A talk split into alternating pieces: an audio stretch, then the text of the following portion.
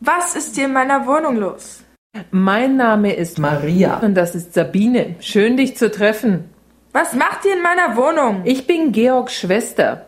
Dies ist Sabine, meine Freundin. Egal wer ihr seid, was tut ihr hier? Wer hat euch hier reingelassen? Du musst dir keine Sorgen machen. Schließlich bin ich Georgs Schwester.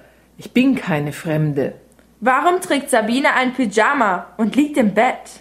Ich kann das erklären. Schau. Sabine fühlte sich sehr erschöpft und Wer hat euch in meine Wohnung gelassen? der Mann von unten ließ uns rein, weil ich ihn darum bat. Ein netter Mann. Er? Welches Recht hat er, euch hier hereinzulassen? Warum liegt deine Freundin Sabine am Nachmittag in ihrem Pyjama im Bett? Ich hab doch gerade angefangen, dir das zu erklären. Sie ist müde und wollte sich nur ein wenig ausruhen, bevor Georg heimkommt.